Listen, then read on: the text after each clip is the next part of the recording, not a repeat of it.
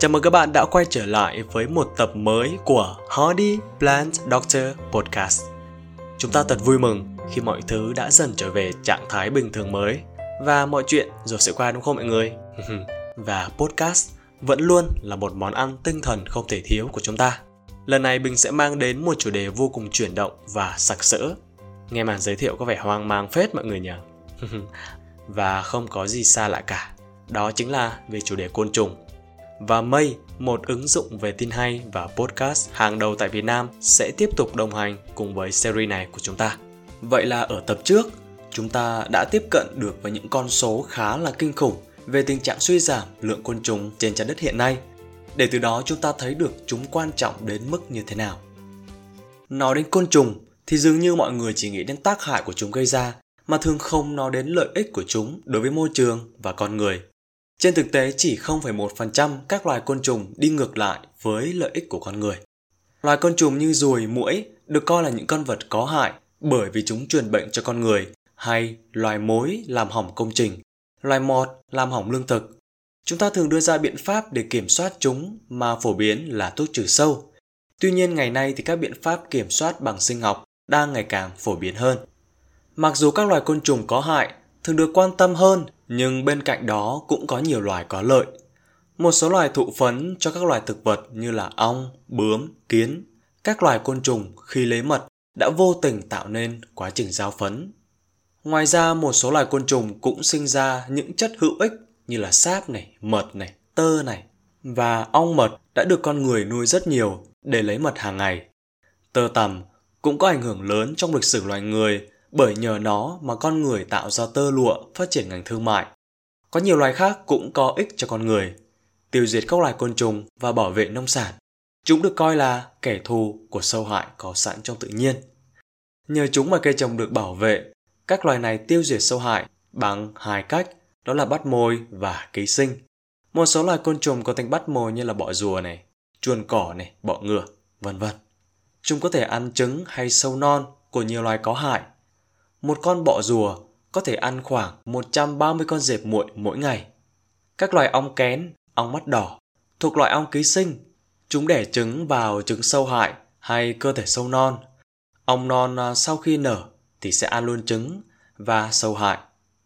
Tuy nhiên, mỗi loài côn trùng có ích thì chỉ tiêu diệt được một vài loại sâu hại nhất định, nên cần phải có được những hiểu biết sâu sắc về các loại côn trùng để có những biện pháp diệt trừ sâu hại đạt hiệu quả tốt.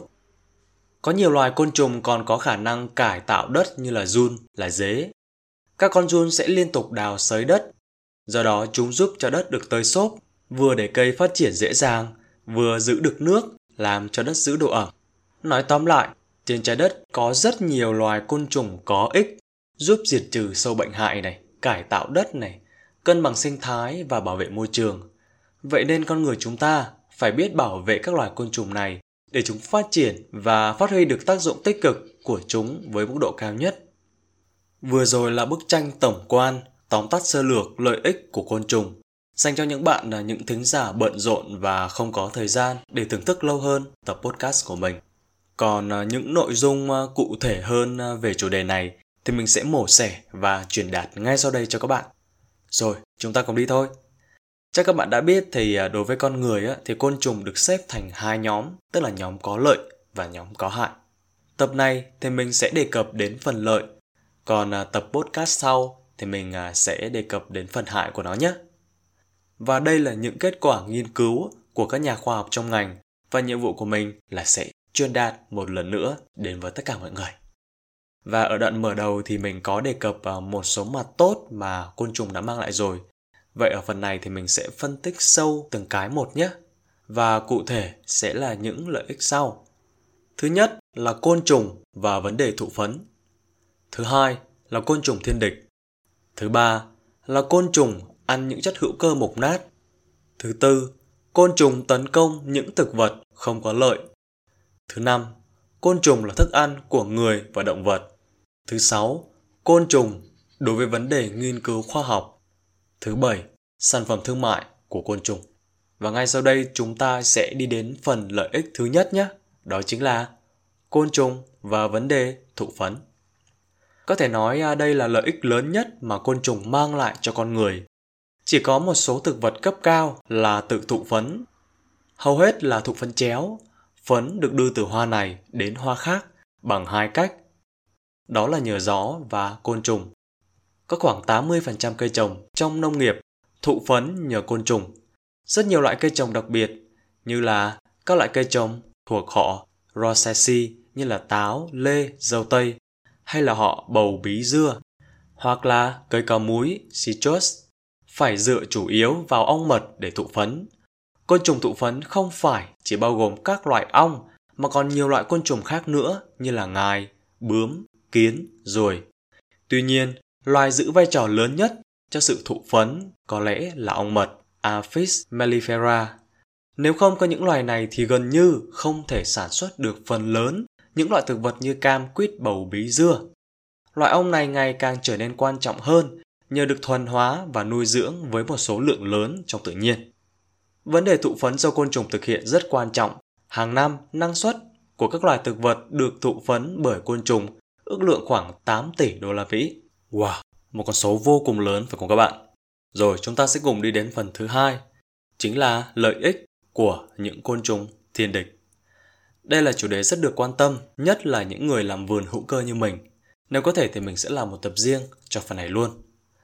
Và côn trùng mà có khả năng sinh sản cũng như gia tăng mật số rất nhanh, nhưng mật số cao ít khi đạt được vì côn trùng thường bị nhiều loại động vật khác tấn công làm giới hạn mật số. Phần lớn động vật tấn công này cũng thuộc lớp côn trùng. Thành phần côn trùng thiên địch rất phong phú, hiện diện khắp mọi nơi, gần như nơi nào cũng có côn trùng gây hại là đều có sự hiện diện của các loài côn trùng thiên địch. Một ví dụ điển hình về tác động của sự giới hạn của côn trùng gây hại bởi thiên địch ăn mồi là trường hợp của dẹp sáp Icerya purchasi, một loại dịch hại rất quan trọng trên cam quýt tại California. Loại dẹp sáp dày đầu tiên được tìm thấy tại California năm một nghìn tám trăm sáu mươi tám và đã gây hại dữ dội trên cam quýt tại miền Nam California. Trong hai năm một nghìn tám trăm tám mươi tám và một nghìn tám trăm tám mươi chín, bọ rùa Rodolia cardinalis từ Australia đã được đưa vào California để tiêu diệt dẹp sáp Icerya purchasi. Và chỉ trong hai năm, dẹp sáp đã bị đẩy lui ra khỏi các vườn cam quýt tại California. Đối với nhóm côn trùng thiên địch sống ký sinh trên những loài gây hại khác, có thể kể đến các loài ong ký sinh thuộc họ Trichogrammatidae, Braconidae, Chalcididae hay Ichneumonidae. Hiện nay các loài ong mắt đỏ Trichogramma đã được nuôi nhân với số lượng lớn và sử dụng rộng rãi khắp nơi trên thế giới để phòng trừ ít nhất hai mươi tám loài sâu gây hại trên bắp, lúa, mía, bông vải, rau màu, củ cải đường, cây ăn trái và cây thông. Tác động của các côn trùng thiên địch, bao gồm ăn mồi và ký sinh là rất lớn. Có thể nói không có gì mà con người làm có thể so sánh với tác động của côn trùng thiên địch, với nhiều ưu điểm nổi trội so với việc sử dụng hóa chất bảo vệ thực vật để phòng trừ dịch hại. Trong ba thập kỷ qua, đã có một sự gia tăng vượt bậc về các công trình nghiên cứu và ứng dụng côn trùng thiên địch trong phòng trừ sinh học. Và ngày nay tại Việt Nam và một số những nơi khác, họ tận dụng tối đa hiệu quả của côn trùng mang lại để chống lại các loại sâu, côn trùng gây hại, tạo nên một xu thế cho những người làm vườn, bảo vệ côn trùng và tăng cường đa dạng sinh học trong khu vườn của mình. Rồi chúng ta cùng đến với lợi ích thứ ba, đó chính là côn trùng ăn những chất hữu cơ mục nát.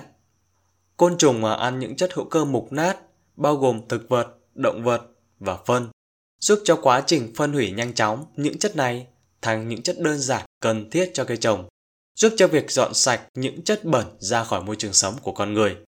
Các loài côn trùng thuộc bộ cánh cứng Coleoptera sinh sống bằng cách ăn và đục gỗ như mối, kiến và các loại côn trùng ăn gỗ khác, giúp cho những cành cây mục, gỗ mục phân hủy nhanh chóng hoặc những hang được tạo ra. Trong quá trình ăn phá sẽ làm cho các loại nấm xâm nhập khiến cho gỗ bị phân hủy nhanh. Những loài này rõ ràng là rất cần thiết cho việc giữ cân bằng trong thiên nhiên. Tại Australia, một số loài bọ hung ăn phân được du nhập để hạn chế các tập đoàn ruồi trên các vùng nuôi gia súc. Loại bọ hung này ăn phân bò và làm sạch môi trường rất nhanh, khiến cho giòi trông phân không đủ thời gian để hoàn thành sự phát triển. Và lợi ích tiếp theo đó chính là côn trùng tấn công những thực vật không có lợi. Bên cạnh những loại côn trùng tấn công thực vật được xem như nhóm gây hại, thì cũng có nhiều loại côn trùng cũng tấn công trên thực vật nhưng được xem như có lợi cho con người. Vì những loại này tấn công các loài cỏ dại, các loài thực vật không có lợi cho con người. Một số loại cỏ, thực vật khi được du nhập vào một vùng thường phát triển quá mạnh cho đến khi thành dịch. Trong một số trường hợp, côn trùng ăn thực vật đã được du nhập để hạn chế sự phát triển của các loài thực vật này. Một ví dụ điển hình về vai trò có ích của các loài côn trùng ăn thực vật như là cây xương rồng Opuntia spp được du nhập vào Australia năm một nghìn chín trăm hai mươi lăm đã phát triển dày đặc trên mười triệu hecta để hạn chế sự phát triển của Opuntia, một loài ngai Cactoblastis cactorum đã được du nhập từ Argentina vào Australia. Hiện giờ diện tích của Opuntia chỉ còn một trên hai trăm diện tích năm một nghìn chín trăm hai mươi lăm. Rồi, lợi ích thứ năm đó chính là côn trùng là thức ăn của người và động vật. Có rất nhiều động vật đã sử dụng côn trùng như thức ăn, đó là cá, chim và một số động vật có vú khác. Con người đôi khi cũng ăn một số loài côn trùng hay một số sản phẩm có từ côn trùng như là mật ong và cà cuống. Người Ả Rập thì ăn cào cào, người châu Phi thì ăn kiến, mối và cào cào. Nhiều người Việt Nam xem đuông dừa như là một món ăn quý, hoặc như nhộng của ngài Tằm được xem là một món ăn bổ dưỡng. Ôi, nhắc đến con đuông dừa là mình cảm thấy rợn cả da gà, vì là mình không có ăn được loại này. Cứ hễ mình thấy mọi người ăn là mình cũng cảm thấy như kiểu là sợ theo luôn ấy. Và mình nghĩ là trong tương lai thì mình sẽ cũng không có nhu cầu thử ăn con đuông dừa luôn. Rồi chúng ta cùng đến với phần lợi ích thứ sáu nhé, tức là côn trùng và vấn đề nghiên cứu khoa học. Các bạn đã biết thì hiện nay thì rất nhiều loại côn trùng được sử dụng trong công tác nghiên cứu khoa học. Tiêu biểu nhất là loại ruồi giấm Drosophila. Loài này thì được sử dụng rất nhiều trong công tác nghiên cứu di truyền học. Và lợi ích cuối cùng đó chính là những sản phẩm thương mại từ côn trùng. Đầu tiên, quan trọng nhất đó chính là mật và sáp ong. Sản xuất mật là một ngành kỹ nghệ đã có từ lâu đời. Mật à, được sử dụng rất nhiều dưới dạng thức ăn và trong kỹ nghệ của nhiều sản phẩm. Sáp ong thì được sử dụng rất nhiều trong kỹ nghệ làm đèn cầy này, sáp này, đánh bóng và các loại mật cũng được sử dụng trong kỹ nghệ trang điểm, trong nha khoa và trong nhiều sản phẩm khác nữa. Và sản phẩm thương mại thứ hai đó chính là tơ. Và tơ cũng là một ngành kỹ nghệ cũng có từ rất là lâu đời. Rất nhiều loài ngài được sử dụng để lấy tơ, nhưng quan trọng nhất vẫn là ngài Bombyx mori. Đây là một loại ngài đã được thuần hóa. Mặc dù hiện nay tơ đã bị thay thế khá nhiều bởi các loại sợi nhân tạo, nhưng nó vẫn chiếm một vị trí quan trọng trong kỹ nghệ may mặc. Hàng năm thì trên thế giới sản xuất khoảng hai mươi chín đến ba mươi tư triệu kg tơ. Wow. Và tiếp tục sẽ là một sản phẩm thương mại mang tên gôm lắc. Gôm lắc thì được tiết ra từ loại dẹp dính Laccifer lacca, một loại dẹp dính sống trên cây sung và cây banja trên một số cây khác tại Ấn Độ, Miến Điện và Indonesia, Formosa, Ceylon và Philippines. Tại Hoa Kỳ thì chín triệu đô la gôm lắc đã được sử dụng hàng năm. Và sản phẩm cuối cùng đó chính là thuốc nhuộm. Rất nhiều loại côn trùng được sử dụng trong kỹ nghệ nhuộm. Phổ biến nhất là loài dẹp dính Dactylopius coccus. Thuốc nhuộm lấy từ loài côn trùng này có màu đỏ thắm và được sản xuất từ cơ thể khô của chúng. Wow, các bạn có thấy là côn trùng quá cừ phải không ạ? Kiểu gì thì sự hâm mộ đến bạn côn trùng cũng dâng trào theo luôn. Thôi thì tập lần này cũng dài rồi. Cảm ơn các bạn đã lắng nghe đến giây phút này. Và hẹn mọi người ở tập podcast sau nhé. Cũng là chủ đề về côn trùng luôn.